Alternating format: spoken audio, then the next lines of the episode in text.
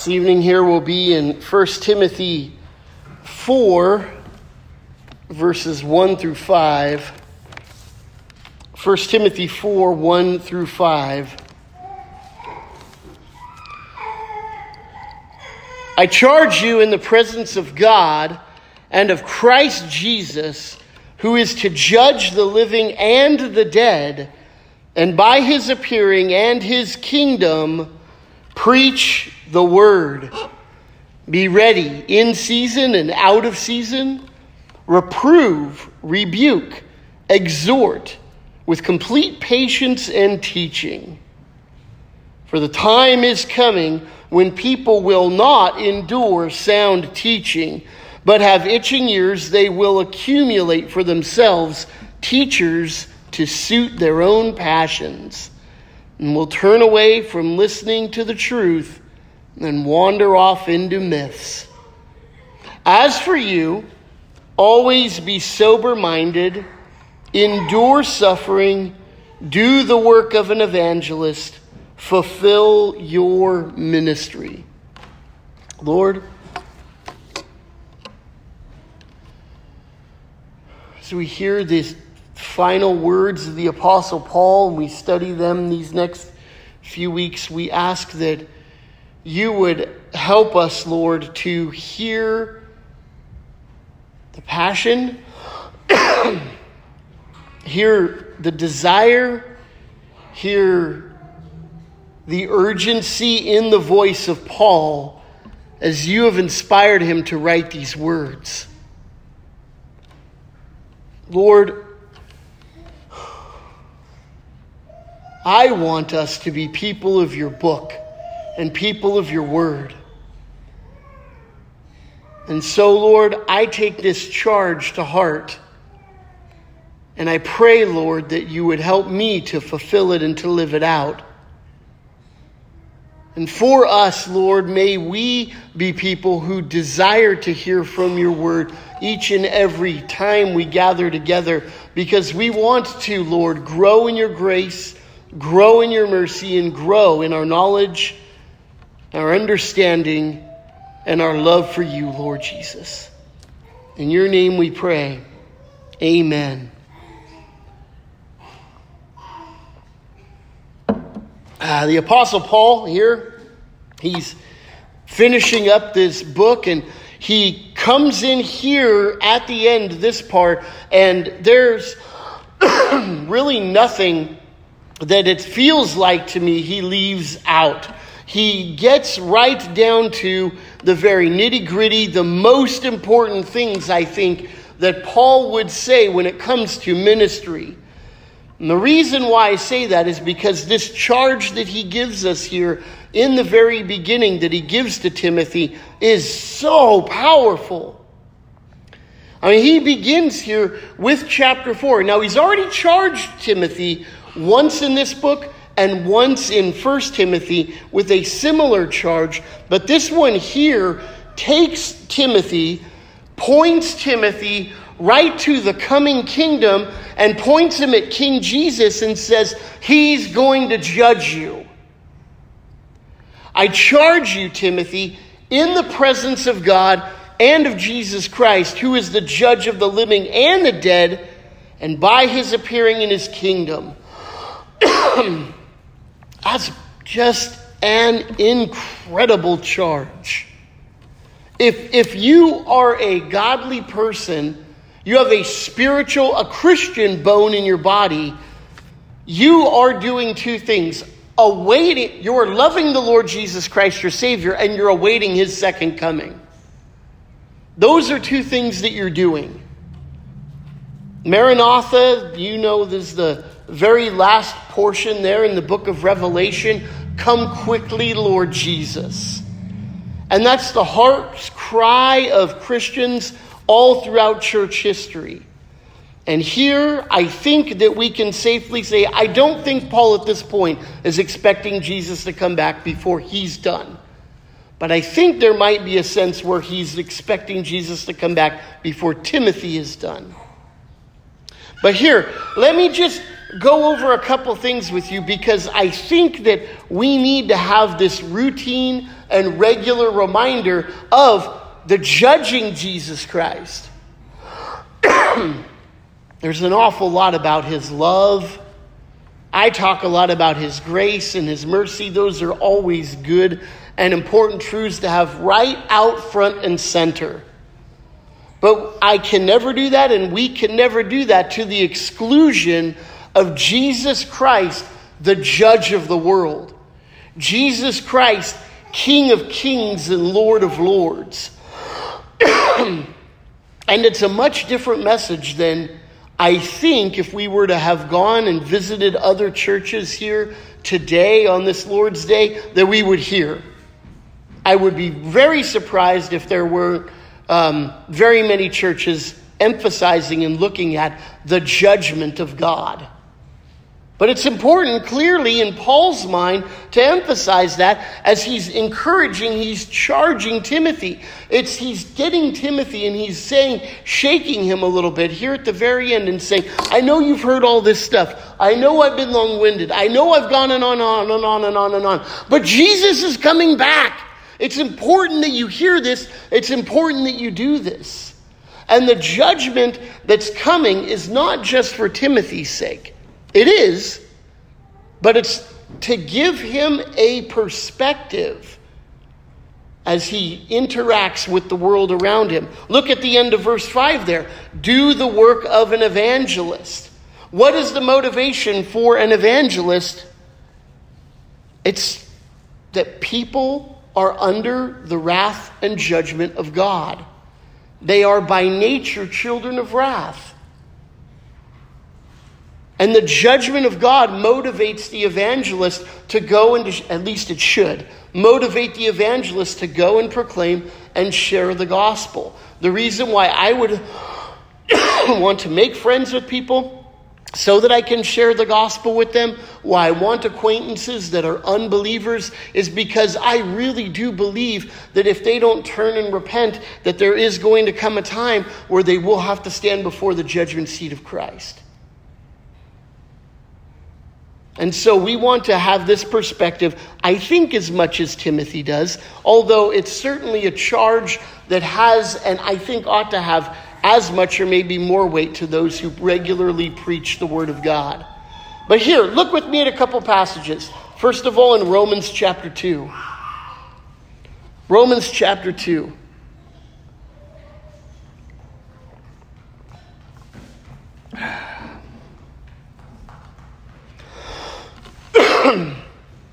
Beginning in verse 4. Or do you presume upon the riches of his kindness and forbearance and patience, not knowing that God's kindness is meant to lead you to repentance.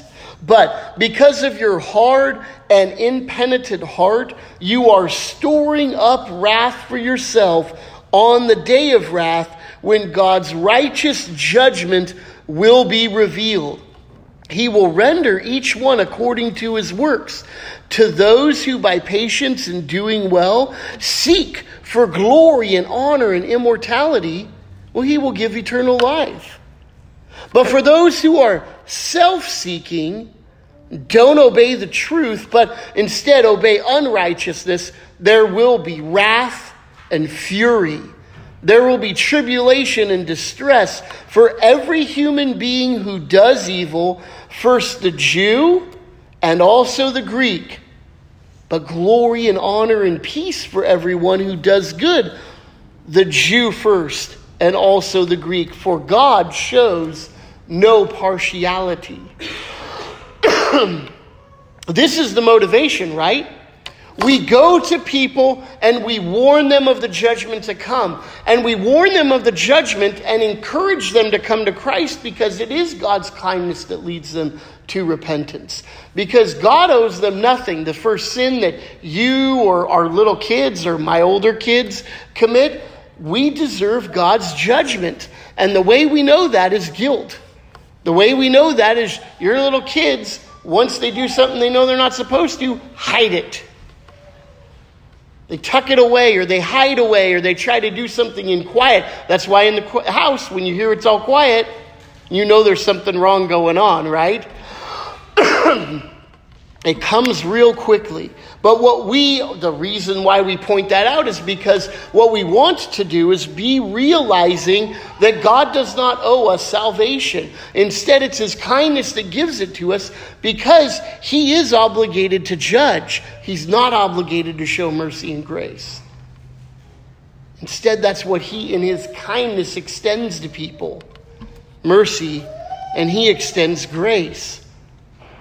So the charge to Timothy is this serious. It's blood earnest. It is life or death hanging in the balance here. In 1 Corinthians chapter 4,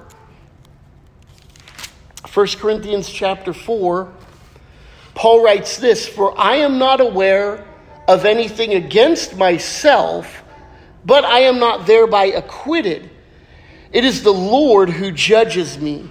Therefore, do not pronounce judgment before the time, before the Lord comes, who will bring to light the things now hidden in darkness and will disclose the purposes of the heart, and each one will receive his commendation from God. Now, Paul here, he includes himself. Back in Romans chapter 2, he was making a general statement of everybody out there. He was talking about the doctrine of sin and the doctrine of salvation. Here he gets very personal and he says, Look, I don't know anything that's against myself, but even if I don't know anything, I'm still not acquitted because I'm not the judge of myself. That's the problem in our culture today is people think that they can be the judges of themselves as if people have enough understanding even about themselves in order to make good and wise decisions or just decisions that they think they feel like they need to. the God of our culture is self right now, and the greatest sacrament of the God of our culture is choice that you can just choose to do whatever you want to do. Nobody can tell you anything. It's just you can choose anything that you want to do, no matter what it is, no matter where it is. But that just, it really does display the massive ignorance of people, of all people. I mean, I, I, make some stupid decisions, and I've made many stupid decisions over my life that I've chosen to do. So I'm not trying to say I'm throwing stones in a glass house, but I'm certainly wanting to hold a mirror up to us so that we see in our society. And you know what? We're not immune to it. the fact that our choices reign supreme, they don't. Our choices have consequences. Everybody's choices has consequences. They don't live in a bubble. And Paul here is saying, even if I feel like I think, I examine myself, I scrutinize my life, even if I think I've made all the right decisions that are consistent and biblical, I'm not the judge, God is. I don't acquit myself. You see, that's completely, completely backwards of the way the world thinks. The world thinks you can and do judge yourself. You are the only one who can judge yourself, in fact. You're the only one who can examine yourself and know what's right and wrong for you. And Paul says, absolutely not. Paul says, God is the one who knows. And there is a day coming where God, and we will have to stand before the Lord, Paul himself, me, myself, all of us ourselves, will have to stand before the Lord on that day. In 2 Corinthians chapter 5,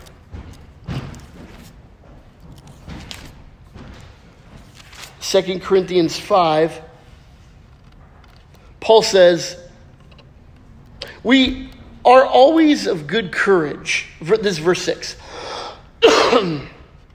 we know that while we were at home in the body, we are away from the Lord, for we walk by faith and not by sight. Yes, we are of good courage, and we would rather be away from the body and at home with the Lord, right? I mean, that's just simple.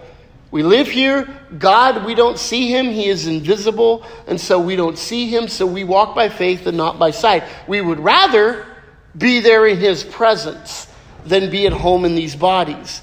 So Paul goes on to say in verse 9 whether we are at home in these bodies or away, dead, we make it our aim to please Him. For the reason why we want to live lives that are pleasing to God is because whether it is, we must all appear before the judgment seat of Christ, so that each one may receive what is due for what he has done in the body, whether it is good or whether it is evil. We will all appear before the judgment seat of Christ. And as we appear before his judgment seat, we are going to have to give an account. And we will receive what we have earned from the Lord. Jesus, at the end of the Sermon on the Mount, says that there are many people who are going to come to him on that last day, and they're going to say, as they're confronted with the reality that God is casting them out of his presence, say, Whoa, whoa, whoa, whoa. We did good stuff. We did all of these wonderful things. And he's going to say, Depart from me because I never knew you. The knowledge of God is what brought reconciliation to anybody's hearts who stands before the Lord. And the reason why the charge is so urgent from Paul is he's trying to get sinners reconciled to the God who they stand under his judgment. God and Jesus Christ is the judge of the living and the dead. And by his appearing in his kingdom, he is coming again. He is building his kingdom. And in his kingdom, there is a standard, and that standard is God's holy righteousness. And so, therefore, in light of God's righteousness, in light of the judgment to come, in light of the second coming of Jesus Christ, in light of Him being the King of kings and Lord of lords of every single soul that exists, Paul commands Peter, preach the word. This is the means by which we can be saved. Paul in Romans chapter 10, you know the passage. Faith comes by hearing, and hearing by the Word of God. See, faith comes through hearing the Word of God and hearing it over and over and over and taught and given to us in many different ways, in many different settings. But the Bible, the scriptures, the Word of God is the means, the hope by which we have for salvation. Many times in my life, I have been content to give somebody a Bible. I remember when we were down on 3rd Street that I had a stack of Bibles next to my desk because we regularly and often had people who just walked in. They walked by and saw the sign and popped their head in and be like, This is a church. And you never knew what was coming. It could have been a hostile, antagonistic conversation, which I had several times. It could have been a wonderful, delightful conversation. And then there's lots of them in between where people are just curious and wondering and what some people might call seeking. And we know there's none who seek after God, that God is the only one who seeks out anybody, right? But we still do see these curious people. And they would pop in. And one of the things, after talking with them for a little while, would love to do is give them a Bible. And even if they say, oh, oh, oh, I already have one, I'd say, that's okay because I want to give you this one and I want to show you where to read. And I'd take them to the Gospel of John. Or I'd take them to the book of Romans. And I'd show them right there with page numbers hand it to them, and then as they went on their way, I was like at least confident, well, they're going to hear the word of God. They heard it from me, they'll hear it as they read it. But I am not just commanded to pass out Bibles. That's not a bad thing, it's a good thing to do. But I'm commanded to preach the word. And then he breaks this down what this preaching of the word is going to look like. First of all, Preaching the word means that I am required, if I'm going to be a preacher of God's word, to be ready in season and out of season. what does that mean?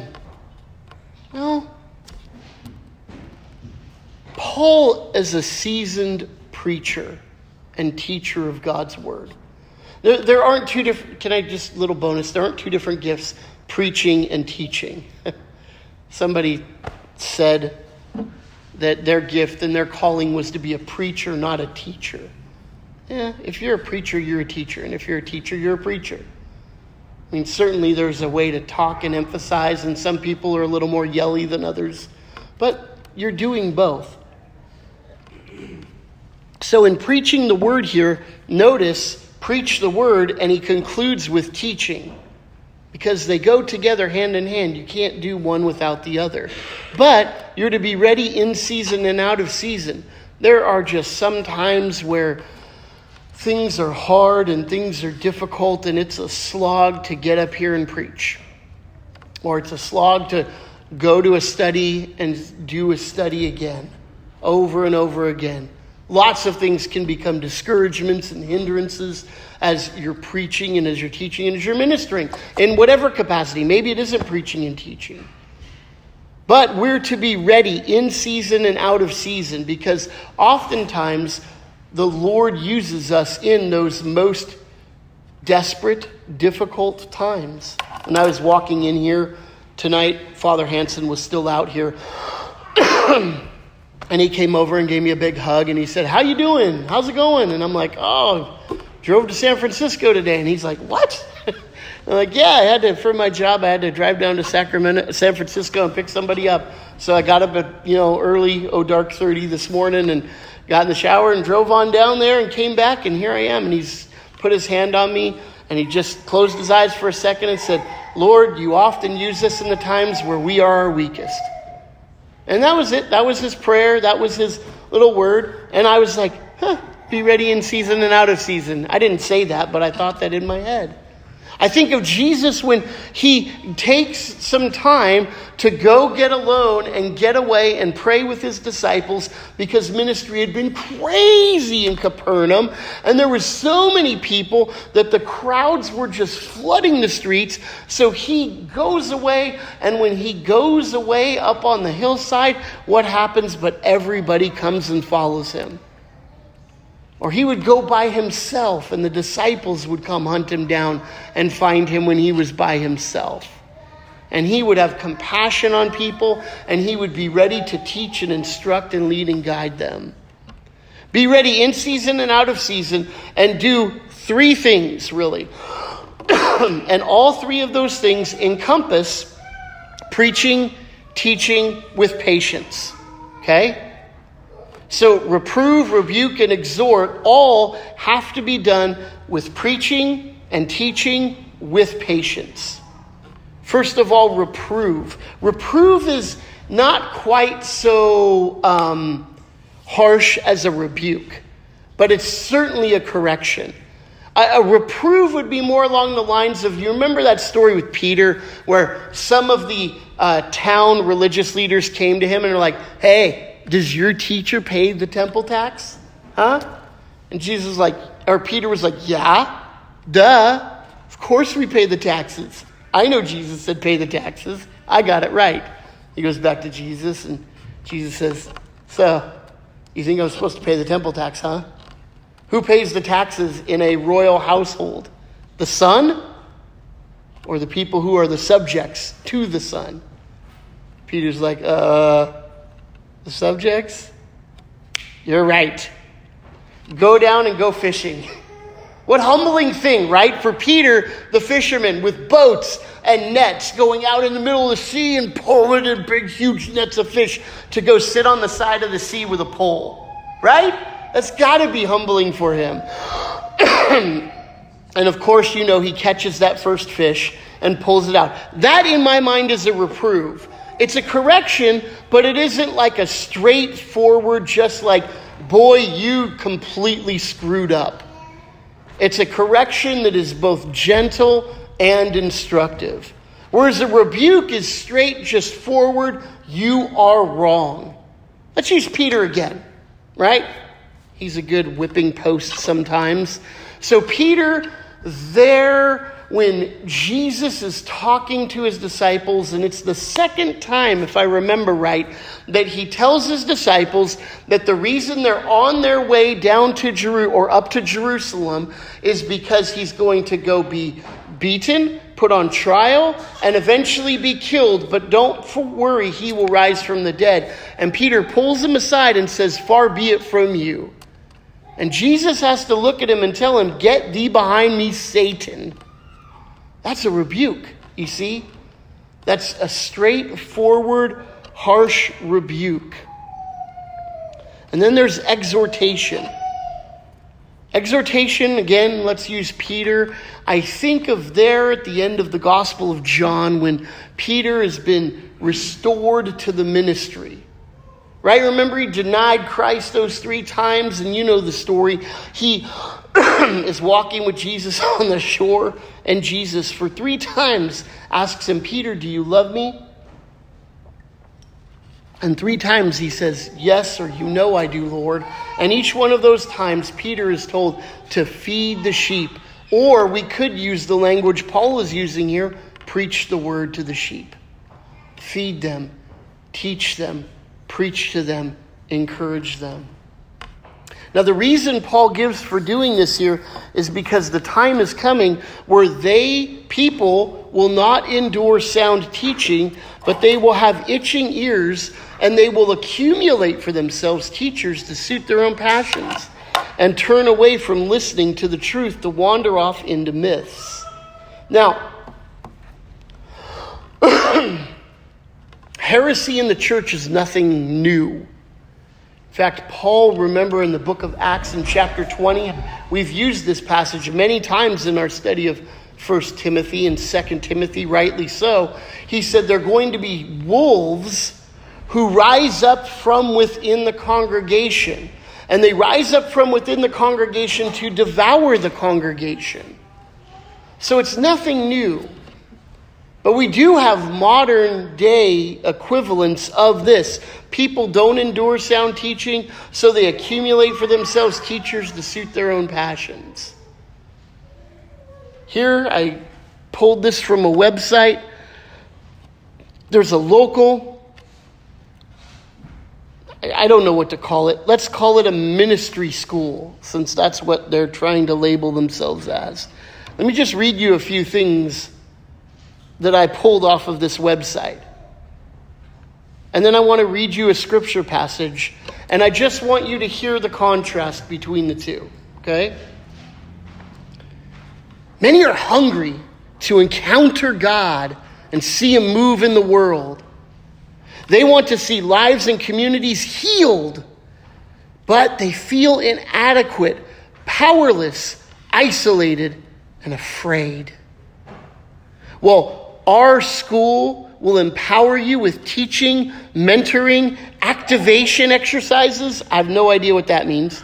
Self discovery and conferences to position you to believe and position you to go.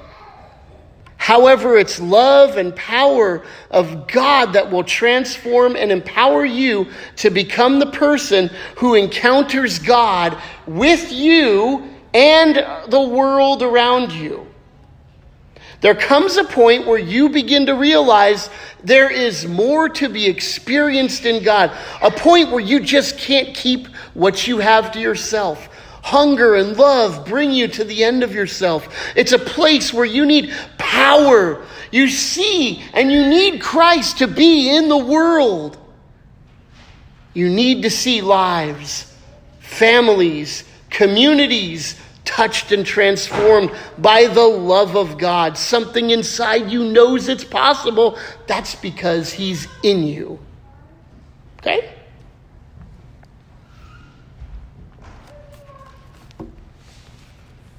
This is the evidence of the righteous judgment of God. That you may be considered worthy of the kingdom of God, for which you are also suffering. Since indeed God considers it just to repay with affliction those who afflict you, and to grant relief to you who are afflicted, as well as to us, when the Lord Jesus is revealed from heaven with his mighty angels in flaming fire, inflicting vengeance on those who do not know God and on those who do not obey the gospel of our Lord Jesus Christ. They will suffer the punishment of eternal destruction away from the presence of the Lord and from the glory of his might when he comes on that day to be glorified in his saints and to be marveled at because our testimony to you was believed. To this end, we always pray for you, that our God may make you worthy of this calling, and that may fulfill with e- and may fulfill every resolve for good and every work of faith by power, so that the name of our Lord Jesus Christ may be glorified in you, and you in him, according to the grace of our God and the Lord Jesus Christ. Now that's 2 Timothy 5 or 1, 5 through 12. Just the contrast couldn't be more stark, could it? Communities healed. You just feel something. You, you need a touch, or you need a this, or you need a that. It's all you centered. Everything that I read was you centered. You, you, you, you, you. You need empowerment. You need activities. You need self actualization or realization. You need all of these things. Whereas when I just simply read to you from 2 Timothy, it was all about the glory of God. And you're kind of secondary. You see, people will not endure sound teaching. This sermon would not preach well in a lot of churches. Because, yeah, it's, it's judgment heavy. How can it not be? Look what Paul says. I charge you in the presence of God and Jesus Christ, who is the judge living and the dead. The entire charge of this entire text is founded, the basis is on the fact that Jesus is going to come again. And when he does, it isn't going to be a positive, encouraging experience. It's not going to be a K love moment. It's going to be very serious and it's going to absolutely destroy people. and our motivation for sharing them the gospel is because they don't want to hear it. Them not wanting to hear it helps us to know the people who need to hear it. And sadly, these people in these churches are heaping up for themselves teachers that'll tickle their ears. Oh, if you just come to our self realization course. Oh, if you would just do these special tricks. If you would just do this, you can have an interactive experience with the Holy Spirit. As if that was even language the Apostle Paul would have or could have understood. No. That's not what's needed. What's needed is the Word of God rightly preached over and over and over and over with reproving, with rebuking, with exhorting, in complete patience and teaching. Yes, there are going to be people who want to go hear false teachers, who want to heap up for themselves weirdness that suit their own passions. And we need to be wise. We want to understand that they're out there. We want to know who they are so we can both avoid them and when we have the opportunity, share the gospel with them and share the truth with them. But we don't want to become so obsessed with the false that we forget to focus on the truth. And so we focus on the truth here. And he says for you, as for you, Timothy, always be sober minded be clear in your thinking, be precise. Don't get distracted and caught up. Be sober minded. Endure suffering. Listen, if there are people out there who are heaping up for themselves teachers to tickle their ears, and we talk with those people, we're going to endure some kinds of suffering. I've experienced it. You probably have too. I remember many years ago, here in town, there was a bunch of weirdness that came through. it always seems like there's a handful of churches that just like are a revolving door for the weirdness here in town. And the weirdness comes and then it does its thing in the lobby and then it kind of goes and a new weirdness comes in. And this particular weirdness came in, and I've talked about it before, where in order to do any type of gospel work, what needed to happen was all the demons needed to be cast out of town. And we can't do, God is incapable of doing work in this town until the gospel, until the demons have been expelled. So there's no point preaching the gospel, sharing the gospel, preaching the word like it says here until we go do the demon work, until we go do this warfare. of course, we knew that was wrong, and so we talked a lot about it, talked to people about it, and I ended up losing friendships over it. Some people got really upset about the fact that we had a big, huge thing where we got together many churches and taught here's what's being taught in this community. We need to teach against this. We need to believe the truth of God's word, and it divided this town for a long time. No, there's a lot of churches doing a lot of things together, supposedly in the name of unity. But what it really is, oftentimes, is in the name of we ha- are having our ears tickled. I'm doing these good works with all these other churches, and I'm not worshiping on a Sunday morning because it makes me feel good. I feel like I'm doing God's service. I go to these church where I can stand up and I can do this particular thing, or I can go to a place and I can hear a message that makes me feel good about myself, or maybe helps me figure out how I can live my better life so that I can be more successful and I can do, I can do, I can do. And it's all focused on you. Beloved, you are not the ultimate character in your story. God is. Jesus is. This is how a pastor fulfills his ministry. The very last phrase here in our text. It's hard. It's not uh, it's clearly not popular. But my responsibility is not to point you to you, but to show you who you really are and then point you to Jesus. My responsibility is to be one who picks up the Word of God, hears what it says, and say, Here's what the Bible says about you. Repent and believe.